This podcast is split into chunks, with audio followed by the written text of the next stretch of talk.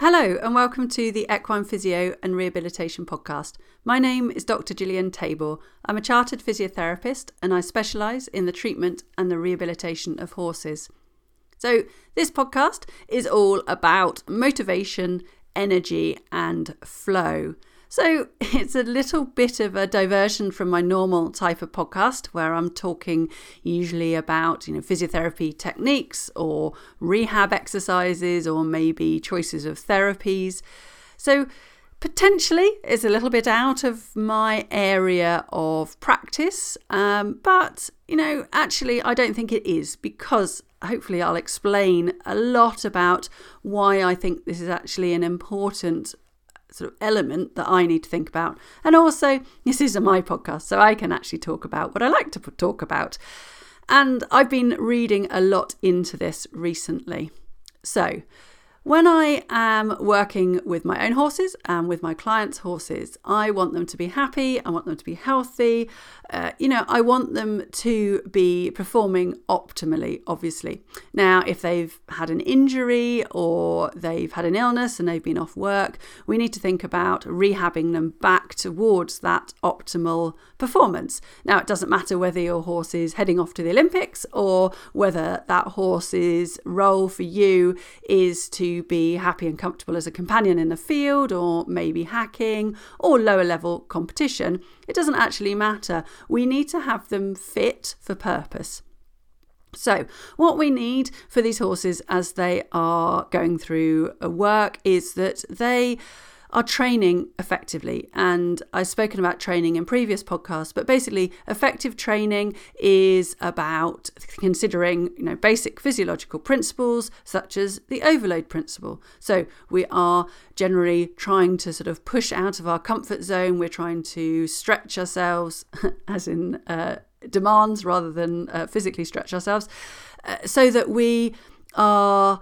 Uh, actually stimulating the body to adapt and we want the body to adapt perhaps by increasing the density of bones or changing the structure of the soft tissues. We're looking for muscle development, so the muscle grows in bulk, so it's called hypertrophy. And to do that, we actually need to increase the intensity that we work our horse. Now, we know that if we uh, don't increase the intensity, then we're not going to progress, we're not going to stimulate adaptation.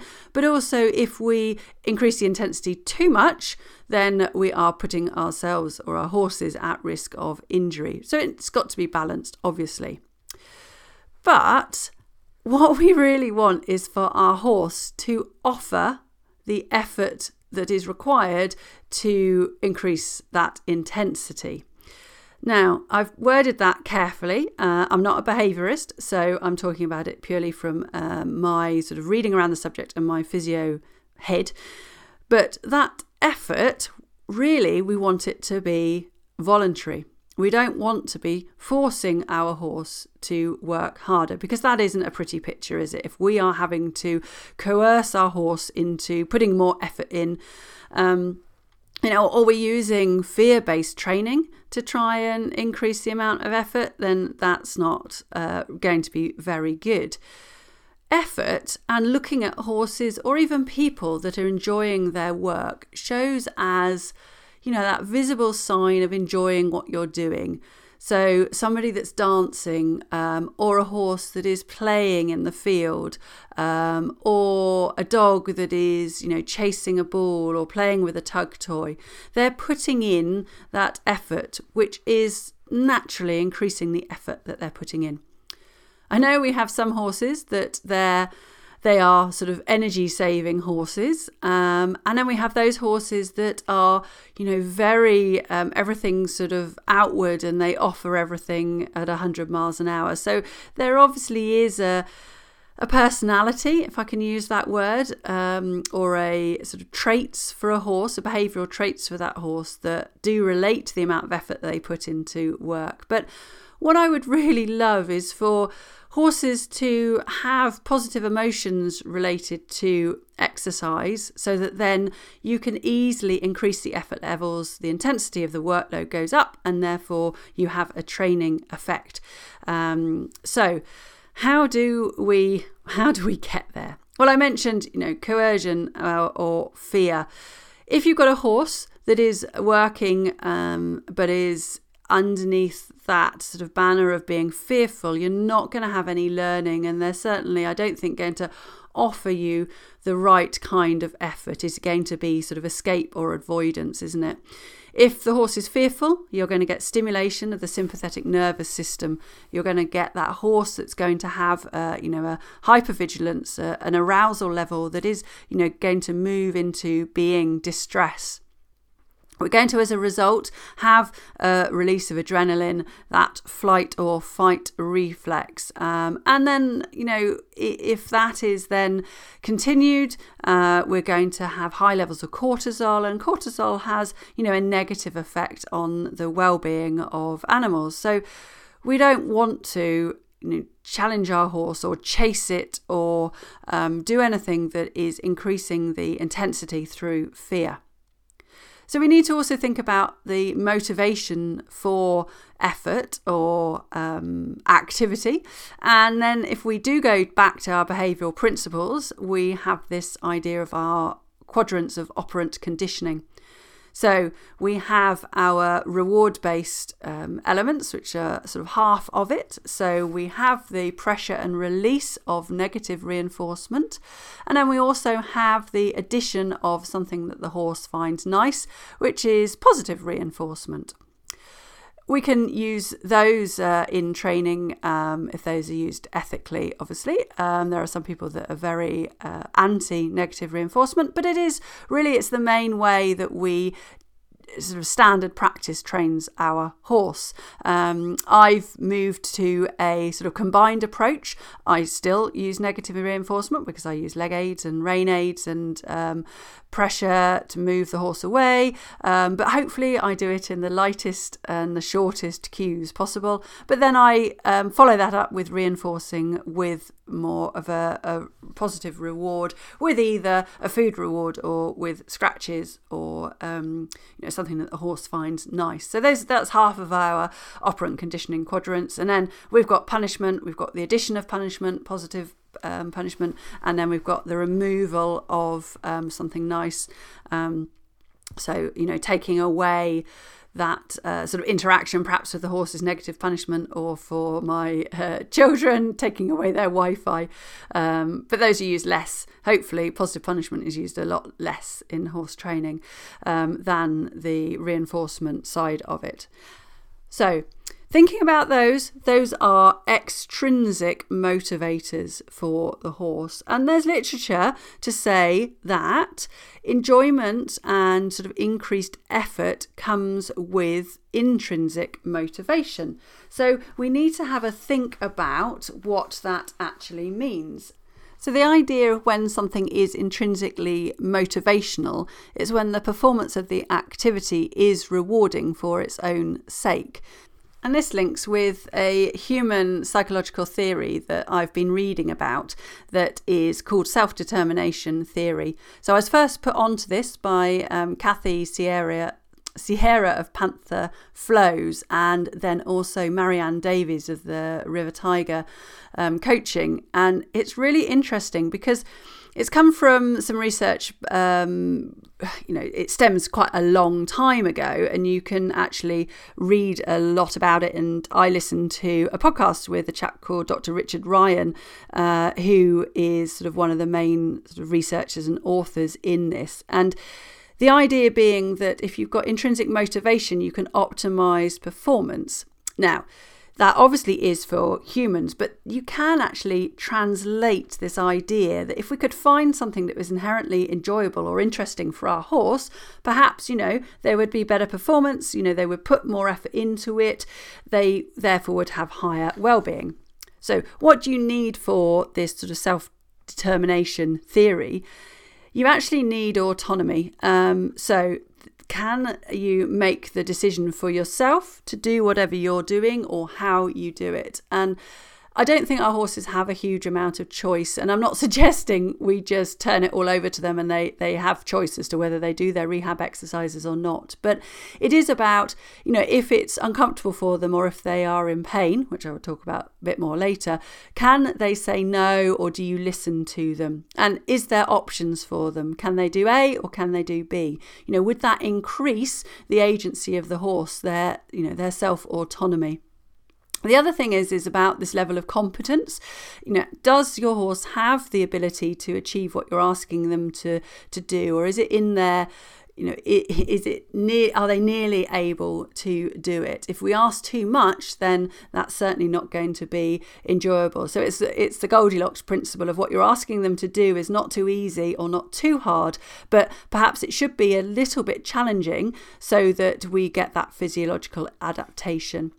Uh, and then the third one in the human model is relatedness. So, are you connected to a social environment? Now, that one doesn't translate quite so much over to horses. However, is your horse happy? And I'll say happy in air quotes. You know, are they settled in their environment? So again, that relates to they shouldn't be under stress because of fear, um, and they should have you know the things that they ethologically need. So friends, forage, and freedom.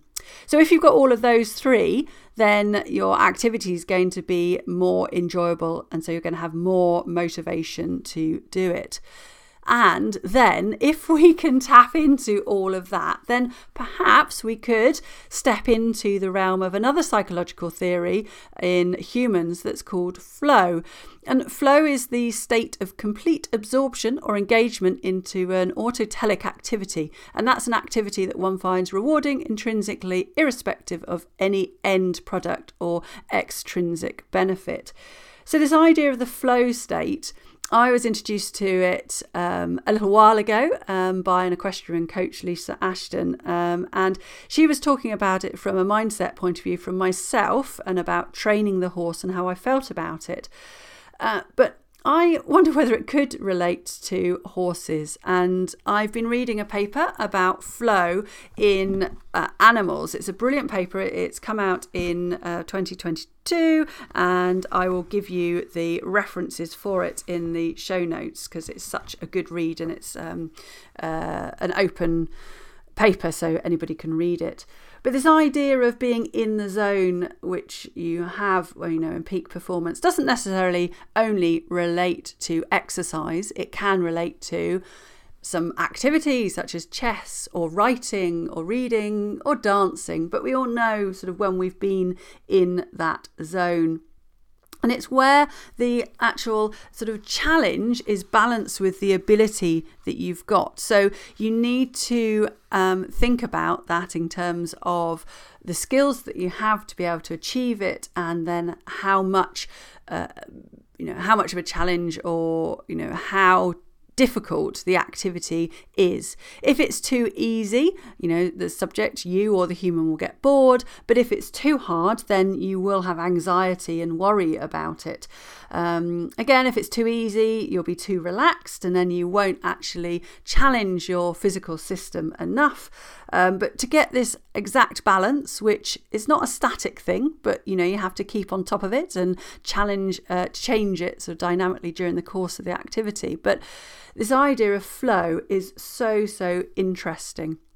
When you are in flow, um, clever people have measured the chemicals that float around your body, and these are those pleasure drugs. They're ones that are uh, intrinsic to us. So the noradrenaline, dopamine, you get endorphins, anandamide, and serotonin, which increase your physical performance and they increase your cognitive performance. So, you know, perhaps this is going to then help with pain management for our horses, and then maybe it will be a sort of self selective cycle that if we get into this state um, that feels good, and then the animal is going to increase its sort of motivation intrinsically to carry on working, um, to actually, as a secondary effect, for you to have the outcome that they get stronger or they work in a better posture or they um, sort of uh, activate um, this sort of joy of doing exercise So it's exceptionally complex, and I am only just scratching the surface. Um, but I am so interested in it, and I'm going to leave you with a a sentence that came from the paper that says, "Can we provide animals with the same access to a sense of enjoyment that we as animals value so dearly?" So do you recognize whether or not your animals have that sort of post exercise high? Do they enjoy it? Is it actually possible for our animals to have that same feeling that we do? Well, from the paper I read, I, I think we are suggesting that they possibly can.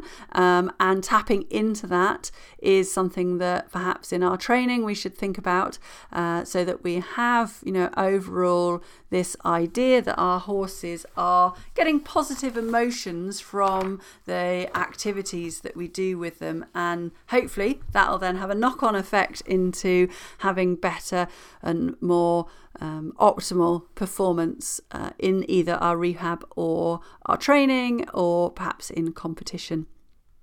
So, I mentioned that I was going to talk about pain. Uh, I unfortunately deal with horses that are in pain, and I wonder how much that alters their motivation to do exercise. Because you know, we can rationalize that perhaps if we get moving, we might feel better afterwards, or actually a small amount of pain now will result in, or, you know, will not affect our long term goal of achieving what we're going to achieve. Or maybe the day after going to the gym or doing some training, you feel sore. Again, you know that actually that is a sign that your body's adapting to what you're uh, putting on it. But our horses don't understand that. They can't reflect or project or it's very unlikely that horses understand this idea that actually their pain would get better if they move, um, unless they have had experience of that, or unfortunately, perhaps in chronic pain, they've just come to tolerate a low level that um, they carry on life with.